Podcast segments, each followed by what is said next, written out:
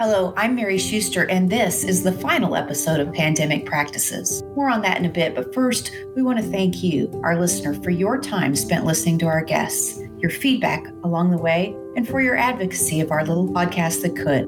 You're the reason our audience continues to grow, and you're the reason we'll continue to develop timely content about the things that matter the most to you. We've got some fun announcements ahead and even a giveaway, so stay tuned to the end of this episode.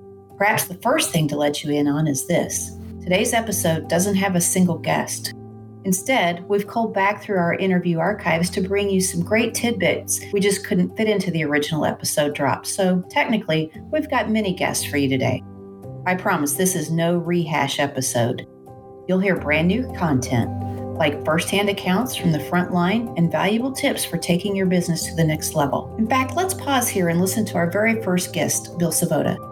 You remember him and are by now familiar with his company, Close Simple. In addition to teaching us ways to streamline closing communication, Bill outlined a great exercise you can use with your team to identify your business's unique selling points and the best way to present this to potential customers. You might even get to try on the black cowboy hat as a momentary villain. Let's listen in. This could get fun, Mary, if a title company does this. Get your processors or escrow, anybody, I don't care if it's sales team or your closing, your teams though, get them into two teams. And then you do this. You go, okay, you right here are a company. Team A is us. Team B, though, is our competition. It's XYZ title down the street. Now, I want you to go over there and you go over there. You get two minutes to present what you do best. You get two minutes to present what you do best. Okay, so now you have the current company over here brainstorming what do we do best? You know, team A. But then you got team B over here thinking aggressively about what does the competition do best? Like, what are they doing better than we are? Really, that's what they're thinking about. Then you come back and then you go, what are we doing? And you whiteboard it. What do we do? What do they do? And then you go right back to the teams and go, okay, now understanding the competition, they understand us, we understand them. What can we do better than them? And now they whiteboard that. And then you come back together. We love watching villain. There's this rise in the anti-hero. Why do we like Breaking Bad? Because there's all little Walter White inside of us. Why was the Joker movie a hit? Because there's something bad within each of us too. You know, like there's a piece that we touch. So when you allow team B to actually be the villain, the competition, they're going to get super creative and they're probably going to say stuff that everybody in the room knows, but you finally said. And now you go, okay, if they're doing that, we're not going to do the same thing. We're going to do something better. What does better look like? What does different look like? How do we change the game? We're not going to win doing the same way they do. So I love that little exercise there. I love that too. That sounds great. And also, after you bring them back together and say, okay, now what are we going to do better? New whiteboard, right? Nothing's going to sound crazy in this room. Right. Throw it out because a lot of times the differentiators, the hooks that cause brand loyalty aren't something that you'd think of. They're not obvious at all but people love them. What is the thing that makes your company remarkable, worth talking about? That's literally what remarkable means, worth talking about. Nobody drives 100 miles to try the best vanilla ice cream. That'd be stupid. But we will wait in a crazy long line for some crazy concoction. There's this ice cream place here in Minnesota. It's called Nelson's. If you ever come to Minnesota here, this is the place to go. And they have this ice cream, a child scoop. The kiddie scoop is only like 550 maybe. And they give it to you in like this regular cup but their child, their kitty scoop, you cannot eat it all. But what do people Instagram? What do people take pictures of? What do people talk about? How they have to order the kitty scoop because they can't order the adult one. The line is out the door. I can't go to Nelson's without getting sticky. They have this washing room kind of outside. I feel bad for these little kids that like they leave just a sugar mess. But again, nobody drives 100 miles for the best vanilla. They will wait an hour to get a scoop of ice cream that's this tall for 650. Right.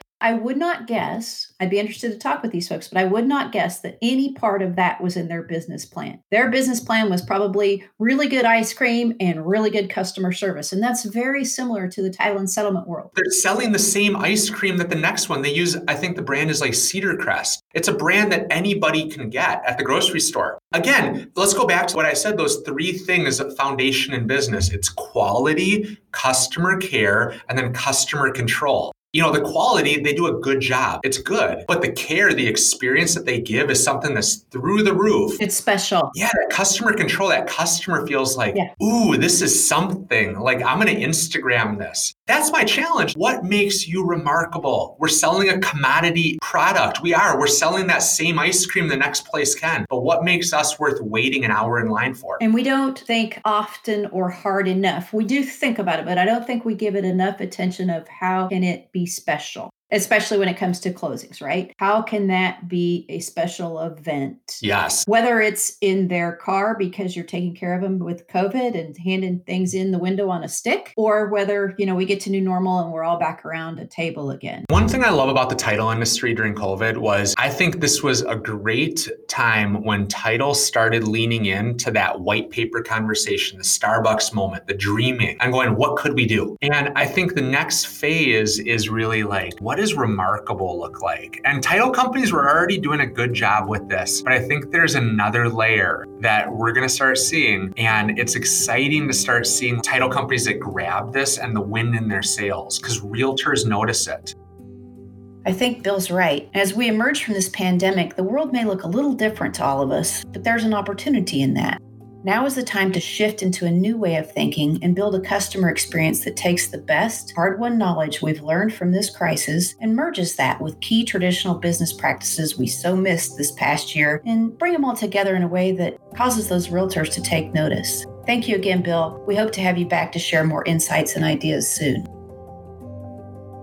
In line with the idea of finding what makes us the best in our own unique way, I want to jump over to Brooks Yeager. You'll remember he recounted his involvement in the history of digital closings from way back in the day to now, and even offered a bit of a look forward. I wanted to make sure you got a chance to hear a part of his interview that we'd previously edited out for time's sake. He's got some great advice, whether you're just dipping your toe into the digital waves or if you took the plunge long ago. He also delves into different resources and how to use them together to create your one of a kind closing experience. So enjoy some more great advice from Brooks. So if you have somebody who signed up during that initial onslaught, this I have to do this, I have to be ready, here it is, then they have only needed to do a few or not many at all would you recommend that they sort of walk away from it and wait for demand push to come from the lenders or the consumers or wherever? Or do you recommend they sort of keep their skills warm? I would say for those people, they absolutely should keep enough people familiar with the process in the event that they need it. And not only just that if they need it, but it is something that is going to pick up steam.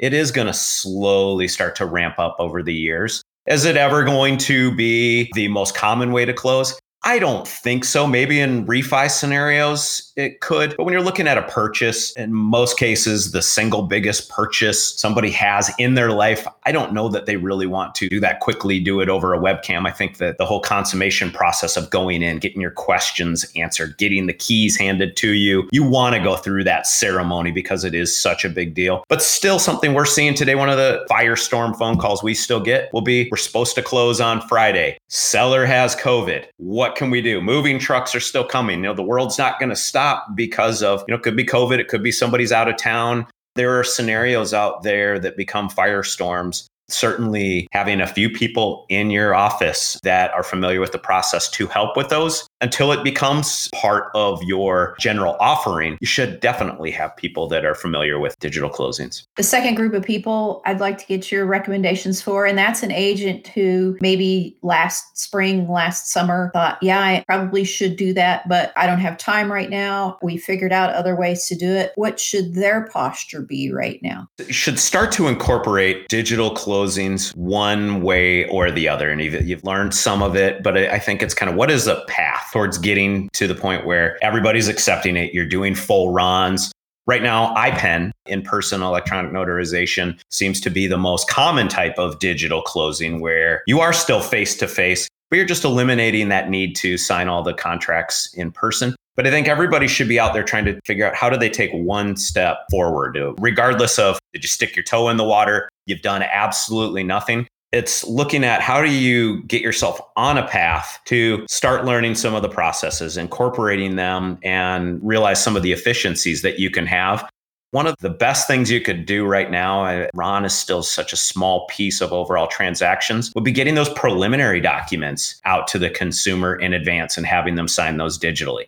So having a process for doing that, because once you start down that road and getting into something where you're incorporating digital signing, that helps you go, okay, well, that made sense. We did those for preliminary documents. Now can we start incorporating those in other ways? And that will get you to the point where you can facilitate the four or five or what it ends up being, maybe 10 different types of digital closings down the road. Well, and that's a good point in that one, everybody's trying right now, and I think for a while, to figure out how to spend less time at the table, either because it's a health risk for the closer and the consumer and anybody that else that attends closing, but also if we're always looking to find more ways to to book more closings because that's where we realize our revenue, right? So if to your point, yeah, if you can have a closing processing center that is sending out for those consumers who want it, and I want to come back and touch on that in a second, sort of the prelim docs, the less critical docs, that could be a way to start to find more availability at the closing table because your closing should not take as long, right? Um, so then, is at some point, is this going to become the predominant way that closings are done? Yes, no, maybe, not today, fine, fine. But I think, you know, we're hearing that, like anything else, this is not a one size fits all deal. And what I haven't heard yet, and maybe you know, is our agents, when they first engage with those borrowers and sellers pre closing, asking, would you like some or all or part of your closing to be done digitally before you come to our office or in lieu of coming to our office? Or those conversations really left to the realtors and lenders who may or may not know that the title company even offers that. Have you seen people handling that, or how do you recommend that they handle it? I've seen a little bit of everything. We've seen title companies offering it, and then we'll see the realtor step in and say, Well, I'm not comfortable with this type of closing. You'll see the realtor start to offer it, and maybe the title company isn't comfortable. I purchased a home back November of 2019, pre COVID, obviously had familiarity with digital closings. So I went to the lender and said, Hey, I would like to close digitally. Can we do that? Sure. The bank was certified on Pavaso. So I knew the bank knew how to do it. And so I kind of had all the parties in, in place and everybody was excited. They hadn't done one. But yeah, let's go through. Let's do a digital closing. And what happened in my scenario was I said, you know what? This is going to take too much work for me to coordinate and get all the parties on board to do the digital closing, even though I was better equipped than anybody else to put this all together. But because it was my own transaction, I bailed out on it. And I tried both on the purchase side and selling of my home. I tried to get it all set up and it became too much work. But it can happen from any angle that we've seen a lot of scenarios where a bank will really try to incorporate a digital closing process and the loan officer will step in and say, I really need this to close. I don't want to have them trying something new. We're not comfortable enough with it right now. And so any one party can derail the train, but I do think everybody should be presenting it if they're comfortable with it because it is a great offering and it can separate you. And it's a great selling point to give the realtor that option. And uh, the bank is on board with it too. It's a great way to separate yourself from the competition. I agree. And that's part of why we keep revisiting this topic during the podcast is that it's there's such an opportunity and there's also such a need for education of the stakeholders so that they can get that comfort. And I think that this is a place where title and settlement is going to need to once again lead the way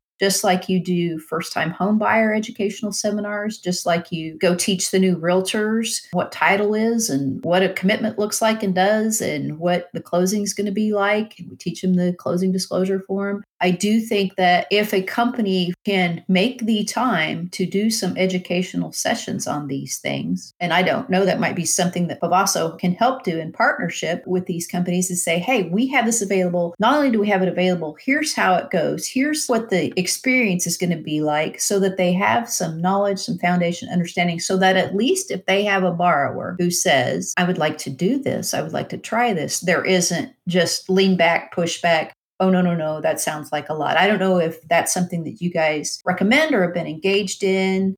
Everybody in the title and settlement world has been too busy to undertake those but as we start looking forward i wonder if that's something that could be valuable. Absolutely. I mean i think you you nailed it right there mary. It's if i'm going to look at the 10 largest title agents using pavaso those that run significant volume do the most digital closings. The, the thing that they absolutely do different than everybody else is they are pushing it, they've educated, but they are taking on the responsibility to coordinate everything. And that's one of the big issues you have is right with the lender not knowing all of what they need to do, even if they've certified a particular digital closing platform, you need to handhold them. You need to make sure that they're educated, they're comfortable with the process, and they know that you can facilitate it and keep everybody in line you can remove that fear of, well, this is my big customer. I don't want to have this go wrong and removing all of those fears. But that's one thing that I'd say that the top 10 Pavaso title agents do is they really do a good job walking the lender through the whole process and taking as much of the burden off of them to ensure the closing happens on time.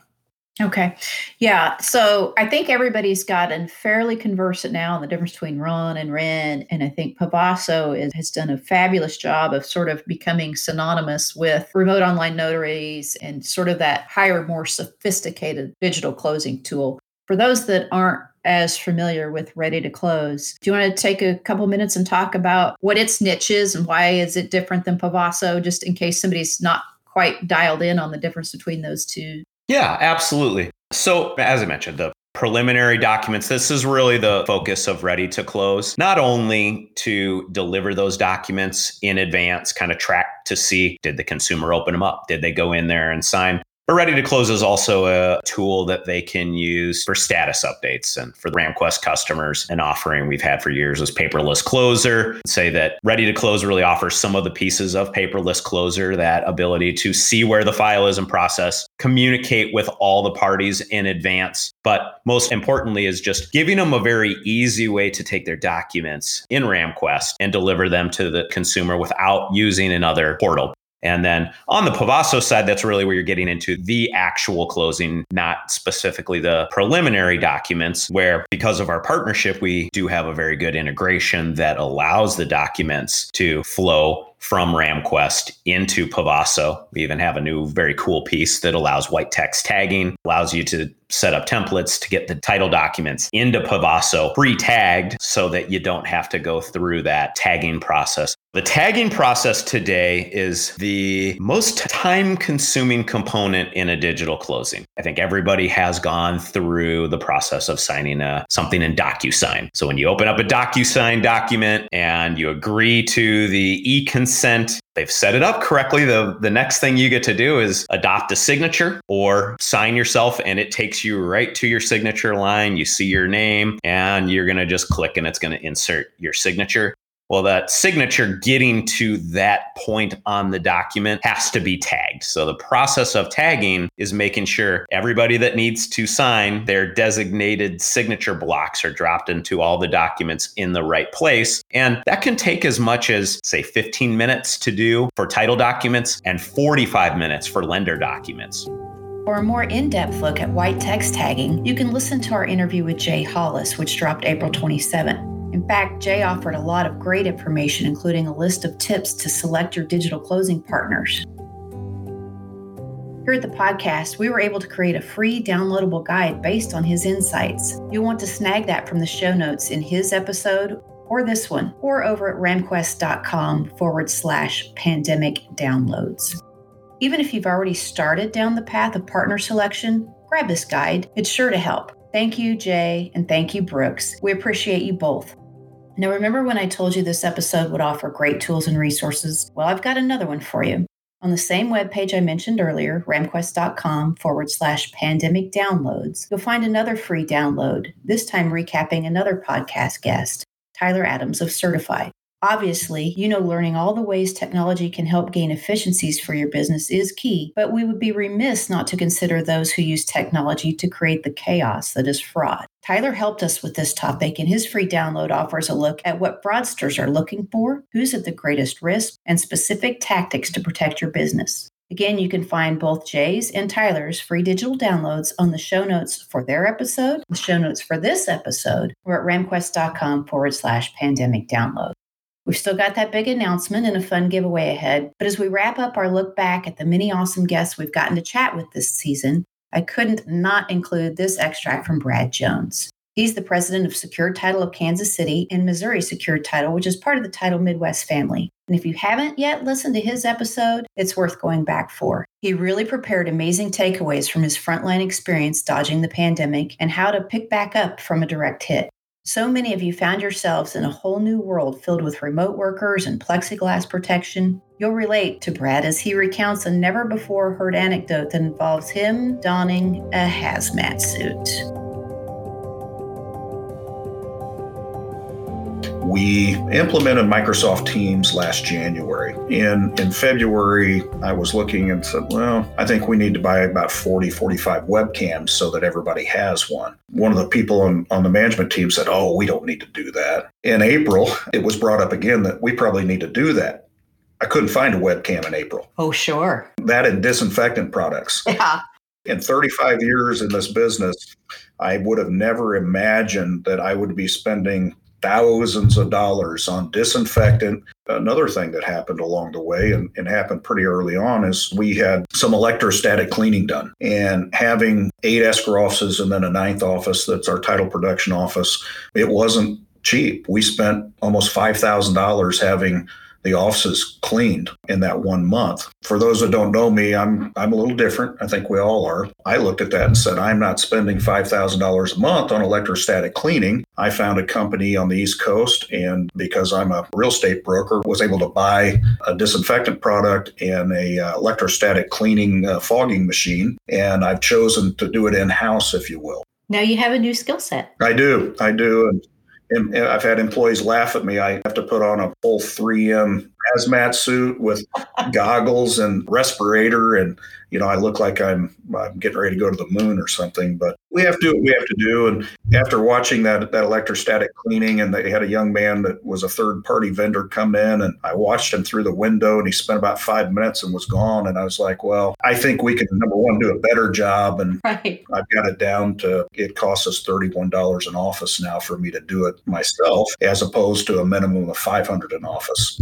That's kind of an interesting thing that has come of this. And looking at some ongoing things, I think it's going to bring a little higher attention to detail. It's not as if in our business we were dirty by any means, because I take a lot of pride, and our employees do, uh, again, the, the integrity of that closing and the experience. And I've always been one that when people come into our office, our lobby, our closing room, I want them to feel at home, be comfortable, you know, have a cup of coffee, water, snack, whatever. But we didn't sanitize every chair every item every closing. You know, I think that's something we're going to have to look at going forward post pandemic, just for the health and safety of our employees, but the public and just the regular common cold or flu. We may, may be a lot more focused on disinfectant and cleaning during the winter months than we ever have been we tend to be, generally speaking, kind of some old dogs. We know what we know and we know what works. And this has made us learn not only new tricks, but learn them quickly. And then when you put us behind the eight ball and say, okay, we have to reframe our thinking on this and we'll have to figure out how can we do it? How can we make it the most effective? Most times your leaders are going to rise to that challenge. Brad has certainly proven himself to be just such a leader, as have so many of you reframing that thinking and figuring out what you can do to ensure your customers receive the best closing experience possible. This past year has been nothing we could have imagined, but we see you. I see you engaging with new technologies and practices, learning as fast as you can while turning out work faster than ever. You're what matters most to this industry and to this country because America couldn't have a home without you. Never forget that, friends. In fact, to make sure you don't forget, to ensure you have the resources you need, and to keep you engaged with all the changes still ahead for the title and settlement industry, we're going to make you a promise. We're going to be here with you every step of the way. When we started the Pandemic Practices podcast, it was with an intention of reviewing which things we should retain or refine from the collective experience. But I think we've uncovered so much more together. So we're going to expand our horizons a bit and, drumroll please, producer Amy, evolved from pandemic practices to a new podcast name. We've heard from so many of you about how the information we've been able to garner for you has as much in the precedented times and these past unusual months. So we've reached out to our industry leaders, to key business partners, and to subject experts on things ranging from technology to advocacy and beyond.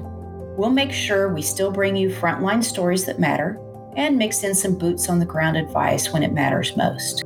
So, with our very next episode, you'll see a new podcast title and a different cover graphic. We're excited to bring you the Commitment Matters podcast. If you've already subscribed to the podcast, you won't need to do a thing. We'll be there every other week with a few special edition episodes dropped in also when warranted. So send us the topics you want discussed and who you want to hear from. This podcast is about you, your commitment to the hard work that you manage so gracefully every day, and it is for you too. We'll be sure to bring you timely and vital information about the topics that matter most. We're so excited to continue this journey together with Commitment Matters. Oh, and the giveaway. I just kept teasing that, didn't I? Well, one lucky listener is going to win a free set of Apple AirPod Pros to use for their podcast habit. In our very next episode, the first labeled Commitment Matters, we'll include a link to a short survey in the episode show notes. Complete the survey for your chance to win. Now, don't forget to check this week's show notes for the downloads I mentioned, plus other relevant links and contact information for the guests we highlighted today. If you had a favorite interview or topic, let us know by emailing podcasts at ramquest.com or share that episode on social media with the hashtag pandemic practices podcast. We really do love hearing from you. So we'll be back in a couple of weeks with a great new episode, and we promise to keep the good information, the great conversations, and hopefully even share a few laughs along the way. Until then, keep doing what you do so well. And let's start to put anything pandemic related in our rearview mirrors and let's chart a new course ahead together. A little wiser, a lot more tested, and carrying with you a ton of pride in what you've accomplished. In other words, keep doing what you do because you know that what you do really matters.